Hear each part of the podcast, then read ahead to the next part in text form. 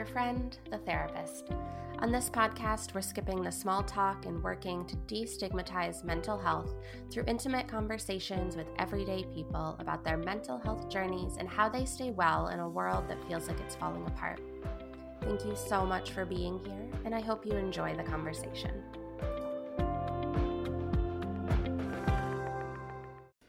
Hi, everyone, and welcome to today's show. I'm going to apologize in advance for some audio issues in this introduction, having some technological problems, so please bear with me and thank you for your patience.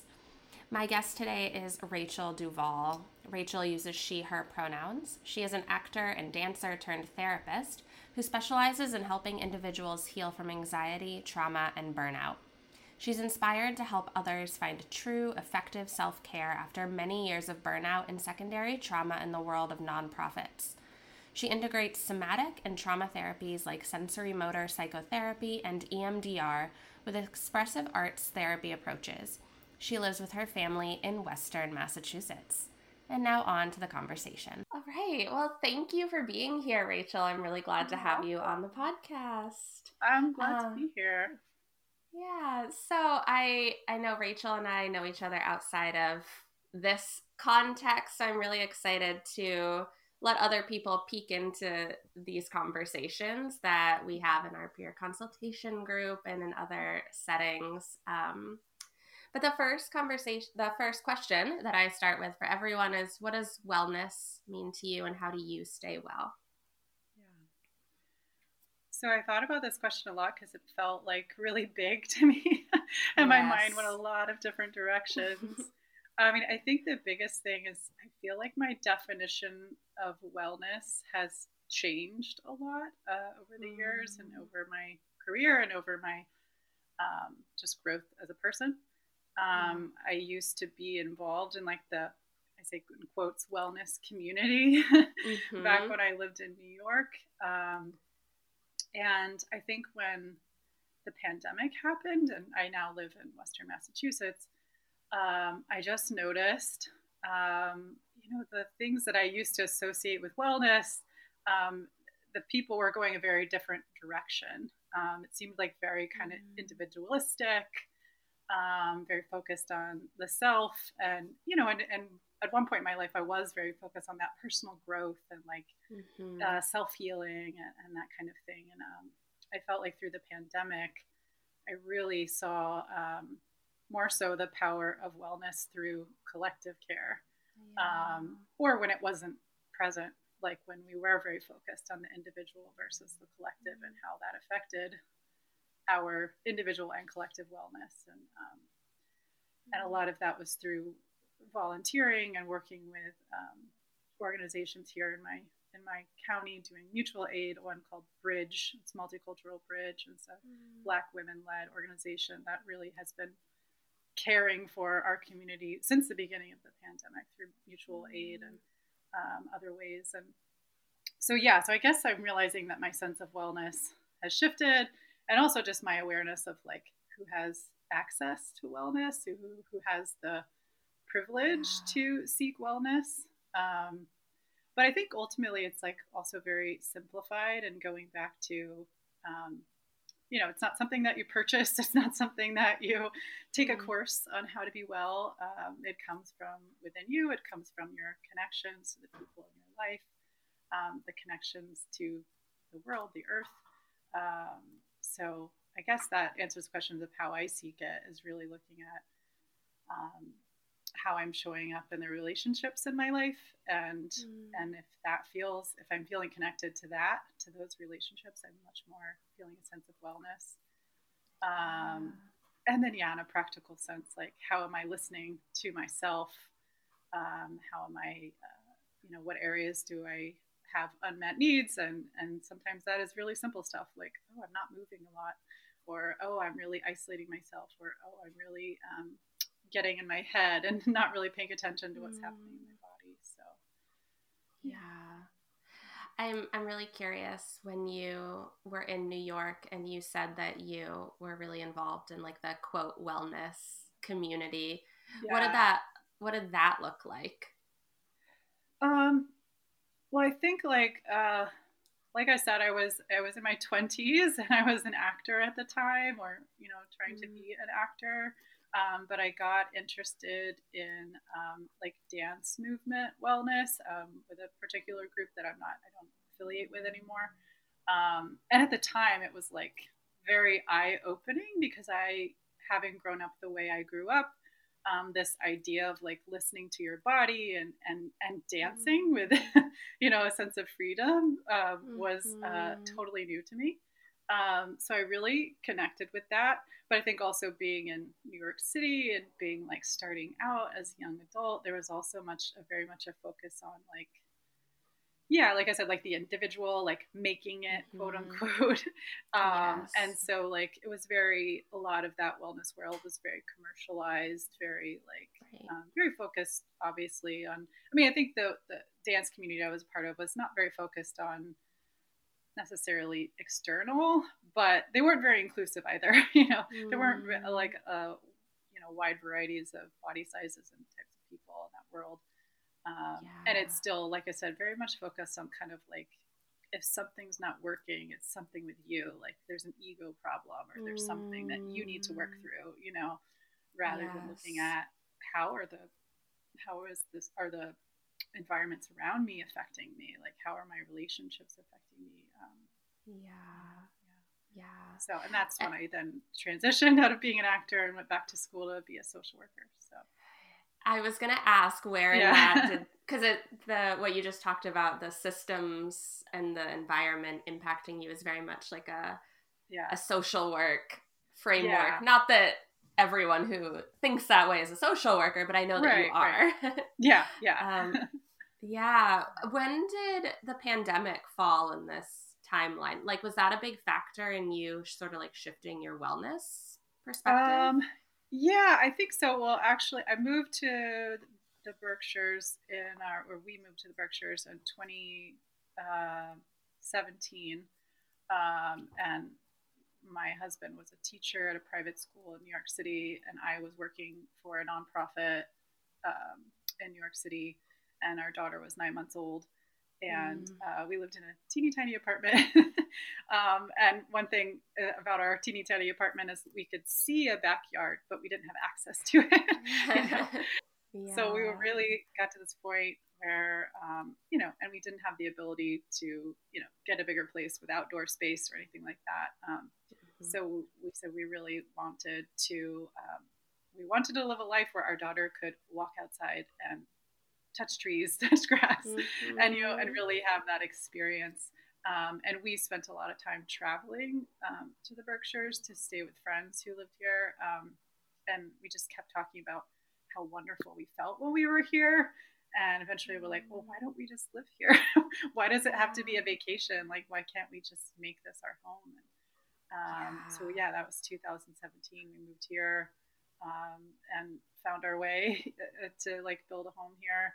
Um, and then the mm. pandemic hit, and we were, we were I mean, I, I, feel incredibly privileged and grateful that I this is where we ended up when the pandemic yeah. hit because we had friends in the city who, you know, that experience was really, really difficult. Yeah. Yes. Yeah. yeah. I'm curious how you have um, sort of found community in this new location, a much more like rural comparatively yeah. to New York City. And community care, collective care, you said is a really big part of wellness for you. So, how does the community in the, the Berkshires and Western Mass compare to New York City for you and your family? Yeah. You know, it's, I think it's something we're still figuring out. You know, it's kind of like we were here for a couple of years, but with a young kid, it was very hard to like get out and do things. And then the pandemic hit and everything shut down. And mm. um, but I guess like the main way is well, definitely through our um, our daughter's school community. Like we're really involved in that, and that's really important to us. Um, and then also through Bridge, the organization I mentioned that I volunteer with, um, really, I mean, they they have this amazing ability. They have they hosted um, so many meetings and, and, an entire conference one time where hundreds of people gathered via Zoom. Mm. And they had this amazing ability to make you feel like you were so connected, even through the screen. Um, so I really credit a lot of those experiences connecting with Bridge and engaging in the mutual aid community, um, that's really helped me feel more connected. But I think it's also something I'm continuing to work on. I think it's something I hear a lot of my clients say, and especially people who are parents, but everybody, it's that um, we're still kind of finding our way of how to reconnect with each other. Um, mm-hmm. It doesn't, I don't know, for me, it does not feel normal at all yeah. still. Um, and uh, I think we've all kind of like lost some of those like skills of how do we do this, you know? Mm-hmm. um, you know, like yes. I re-entered a dance class just this summer. I hadn't been in a dance class years. Um, and it was a little funky at first. It felt a little weird. Um, yeah. um, but then, you know, I've come to, that's like, I'm like, that's where I want to get back to. Like, I would like to be in those spaces more.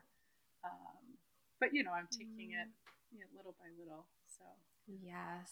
Yeah, yeah. I I think I don't even know what normal is yeah. anymore.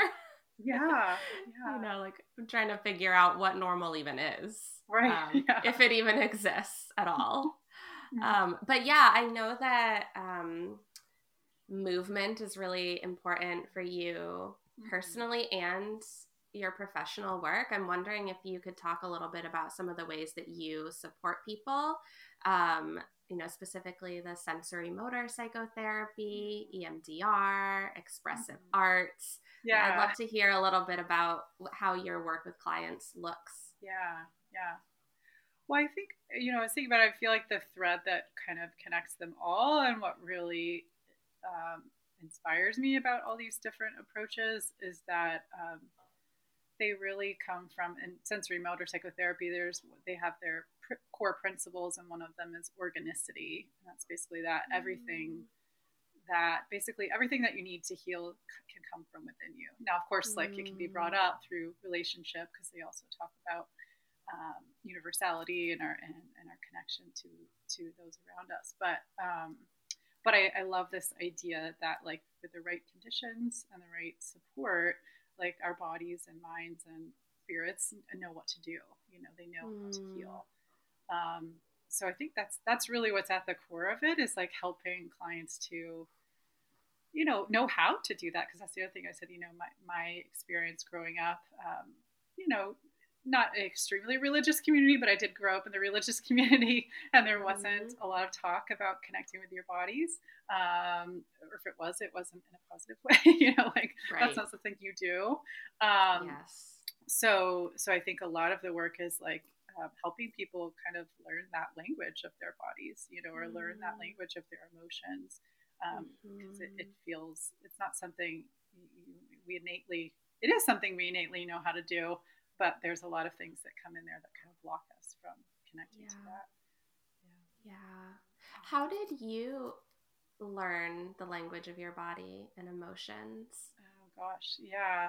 So part of what I went through when I was um, in graduate school for acting, so I went to graduate school for acting in Denver, Colorado. Um, I went through a really uh, difficult time um, with chronic pain. I, I had severe kind of TMJ disorder, um, and it was really impacting my life. Like I, I, um, uh, I almost had to drop out of school at the time because it was so mm. intense. And it was around that time that I discovered uh, this type of dance movement um, practice, and that was kind of the beginning because I think it was uh, the first time that I've even been told, like, you know, move the way your body wants to move. I'm like, what is that? Mm. What do you mm. mean? you know? Um, yeah. But it was like once I discovered that, I was like, oh, actually, like I can feel this out and I can feel, I can tune into what my body needs and I can feel better by listening to myself. So it was really, uh, you know, it was a physical journey, but it was also emotional because I went through some really mm. dark, dark times in my 20s too, just sort of like who am I? What am I supposed to be doing here? You know, um, mm-hmm. um, feeling a lack of purpose, that kind of thing. And so it was really through that journey of like discovering dance and movement and discovering mm. um, that as kind of a pathway to understand myself. And yeah. yeah. I'm, I'm learning so much about you today that I didn't know. Yeah, yeah. um, which is which is really exciting and I would yeah. love to like you know, we've got much more conversation. Um, right. But I just wanted to name that, like, there's so yeah. many things I didn't know about you already right, that right. I've heard today. um, I'm wondering if the the like introduction into dance, which I know you're not involved in that specific community anymore, yeah, but at the time, was that helpful with the chronic pain? Like, did you notice any relationship there? Oh, absolutely. You know, because I had tried other things, um, you know, and I think, um, yeah, definitely. I discovered like I could really find a lot of healing through um, really listening to what my body needs. You know, how, what is you know, there's some sense of pain, there's some sense of tension. Like what, what kind of experimenting. I mean, I think that's kind of what I do in my work with people too. It might not be full on dance, but like experimenting. Well, what does this feel like? You know, this part of me feels some tenseness. What does it feel like if I put a hand here? You know, and, and sense into that. Um, so yeah, that really it definitely helped with the uh, pain. And, and I continued, I have flare ups here and there, but like that is the signal to me. Like if I am developing some more pain, um, it's probably because I'm not moving enough. You know, uh, movement is really my my medicine. I have to be integrating that into my life. Yeah. Um, so those of us in the like somatically oriented therapy community, which you and I both are, and somatics being like body centered. Like there's lots of options for different yeah. modalities. I'm curious what um, brought you to sensorimotor psychotherapy and EMDR as like the things that you were interested in using with clients. Yeah. um, I think um, I saw Pat Ogden, who created sensorimotor psychotherapy back in, I think it was in 2016, because my daughter was six months old. I remember I went to this conference and I was only able to stay to hear her speak because I had to leave because my daughter was sick. I had to oh. run back. Anyway, but I just remember being completely blown away by her presentation. Mm. Uh, and I think what really drew me to it was um, another one of the principles of sensorimotor psychotherapy is nonviolence. And it was really much the the gentleness of it. Mm. Um, it, it, felt, um, yeah, just really the sense of and the relational aspect of it. You know, it's very much built upon uh, the foundation of the relationship between mm-hmm. um, the client and the therapist, but not the therapist as an expert. Yeah. Um, really, the client as uh, the expert and helping the client connect to those parts of themselves. Um, mm so that really drew me in. And then, you know, EMDR was really I wasn't sure. You know, there was a part of me. There's a thing about sensorimotor, and I and I want to say also I'm still a student of sensorimotor. I've done level one, and I hope you know, when time and money allow, I will continue with yeah. level two. Um, but also the thing that I liked about it, it was very kind. Of, it's very kind of moment to moment, mm. kind of mm. noticing and tracking the client, making contact, kind of deciding where to go. Um, and so at first I thought EMDR would be like too, um, I guess, too rigid, too manualized. Yeah. Um, so I wasn't quite sure that I would I would like it because I think there's a part of me that like um, buffs against that. Like I don't like the. I, I think I see that as negative, you know. Mm. Um, but then I came across the Institute for Creative Mindfulness, Dr. Jamie Marich's um, institute, and um, they were having this training that integrated expressive arts uh, expressive arts therapy with EMDR, and I was like, oh, interesting. Yeah. so I, I hadn't kind of seen EMDR that way, that it could be the kind of um, approach that could integrate creativity in that way. So I was really mm. kind of mm. intrigued. Um, so I ended up, you know, I was like, why not? I'll give it a shot and see how it feels. And Irene Rodriguez was my trainer, um, and I just loved it. I loved mm. it so mm. much and um, the, the integration of expressive arts therapy was so lovely um, and really connected with I, I, did years of work in new york city for a nonprofit working with high schoolers and um, and my, my supervisor at the time was an expressive arts therapist so i, I got a lot of experience with that um, but then i also found when i got into it i was like oh i actually like this structure and holding you know mm. there was something mm. about it that felt very containing and, mm. and really gave a lot of um, a lot of like confidence and and sort of uh, feeling settledness as a therapist, like knowing it's like okay, here's the map we're gonna follow, and, it, and it's not rigid, you know, it's yeah. not actually as rigid as I thought. There is there is flexibility and there is moment to moment um, kind of following where we're going. Um, but there's yeah, but there's a bit of a map. There's a bit of a, a, a structure and a holding that actually feels really wonderful to my nervous system, mm. and I notice mm. that clients too. Um, I've I've seen such um, positive response as well. Yeah. What does it look like to integrate expressive arts or creativity into EMDR? Because I think of EMDR as like a client is sitting. I'm not an EMDR therapist, but I, yeah, yeah. I think of it as a client sitting and like either tapping or having the lights with their eyes as they're sort of like replaying their own narrative. And maybe that's not an accurate or yeah, well, that's part of it. Yeah, so EMDR is actually eight phases, and so mm. in, in in phase two, you're doing resource building. And so that's really where um, the expressive arts can come into play or how it was used in the training I did. Um, so, you know, just as an example, you know, we might be doing a guided meditation where um, a person, uh, you know, goes into connecting with a protective figure or like mm. a, an attachment figure or something, you know, that as a resource for them, you know, imagining that, really kind of creating that in their awareness and sensing that in their bodies. And then you could go on to create art that reflects that, you know. Mm. Um, and the way expressive arts, and again, I'm not expressive arts therapist, but I have training in it. Mm-hmm. Um, but thing that I love about expressive arts therapy is that um, it's it's using multiple modalities. So um, you know, it could be that you go into um, imagining this attachment figure, this uh, protective figure, and then you spend some time creating art that kind of represents that. Um, and then maybe to go deeper, you might look at the art and see like kind of what words or phrases or, or poetry comes mm. from looking at the image that you created. Mm. Um, so it's about layering different modalities um, to kind of go deeper into mm.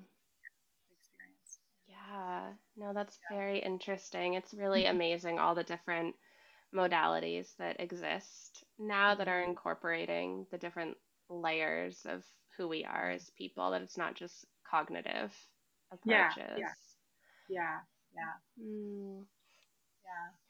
I know that I want to shift a little bit to talking about compassion fatigue because I know yeah, from following your social media that you've been in your own sort of like process of recovering yeah. from burnout and compassion yeah. fatigue and support other folks in doing so. And I'm wondering if you could talk a little bit about like what does that mean, compassion fatigue and burnout?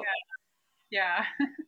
yeah. Well, I mean, I think it's you know, compassion fatigue and burnout is like exhaustion on every level, you know, mm. emotionally, mm. spiritually, physically. Um, and um, yeah, for me, compassion fatigue as a as a therapist and as a social worker, um, I feel like I want to like like back up and give like the backstory. But basically, you know, I went into this profession very idealistic, very mm. passionate. I, love social work school. mm-hmm. I love so much. Um, and I went into the field very excited about, you know, being a social worker like mm. true social mm. work, social justice. You know, it was very much that was my mindset. Um, and then you come into the reality of what what you're up against.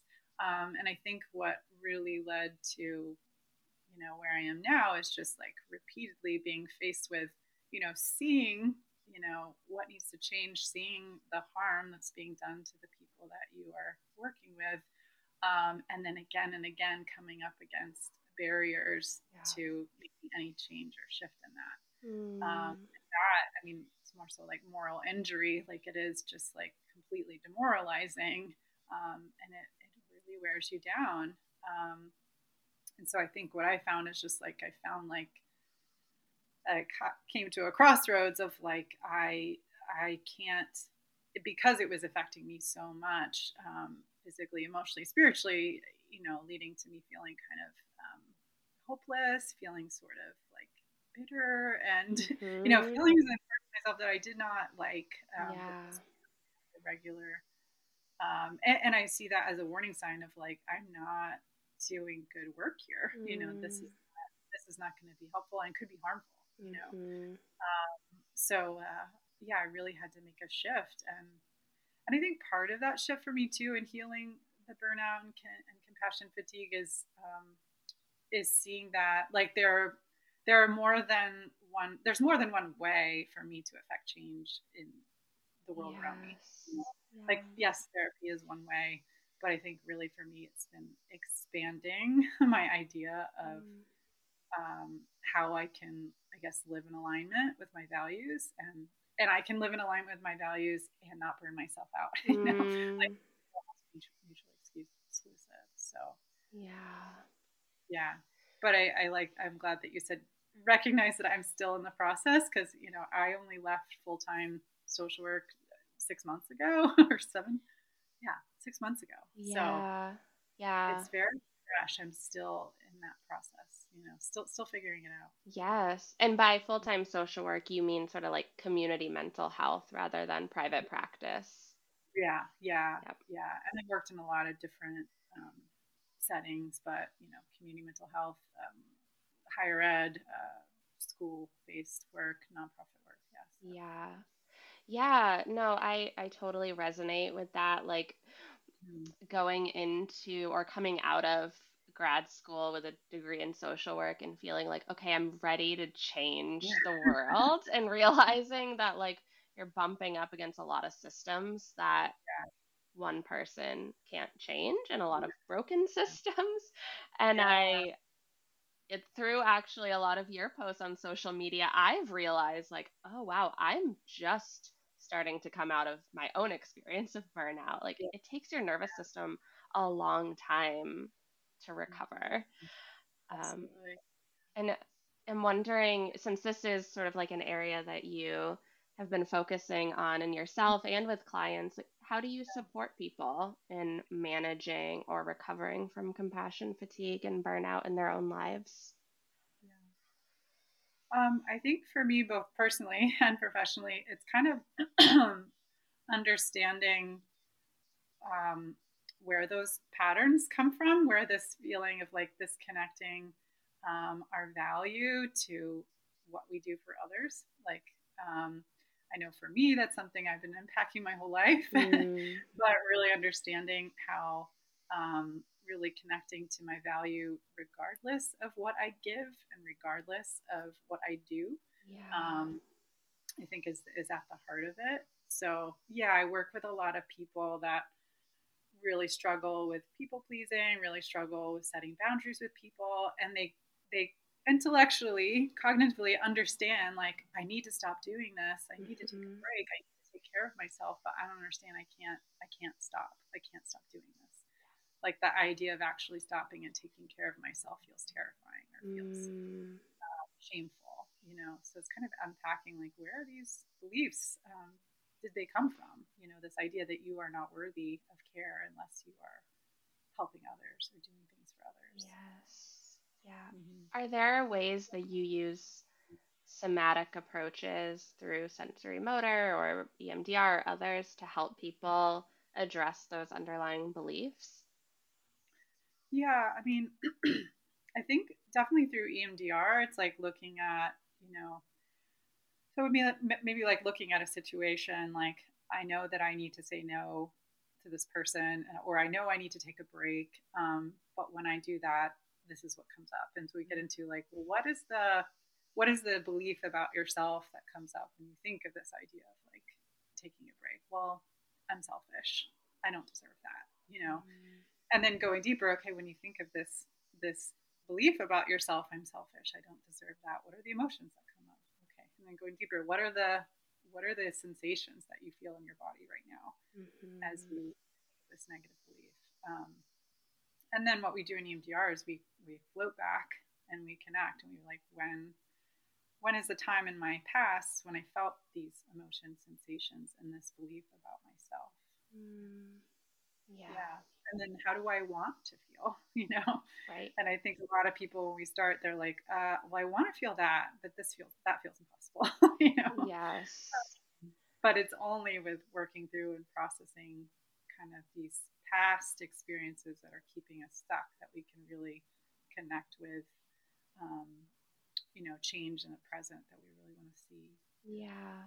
Yeah. And I think the, uh, as I understand it, the kind of beauty of EMDR and other somatic approaches is that you're reprocessing those beliefs at a mm-hmm.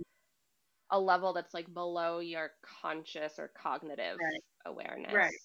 Yeah, you're not it's not about what I really love about it is it's really kind of sitting back and allowing your brain and your system to kind of go where it needs to go. Mm. You're not you're not manipulating manipulating it or intellectualizing it. It's mm-hmm. just yeah. Yeah. Yeah, our bodies are so wise. That's what like I keep coming back to that when I learn more and more about this type of work.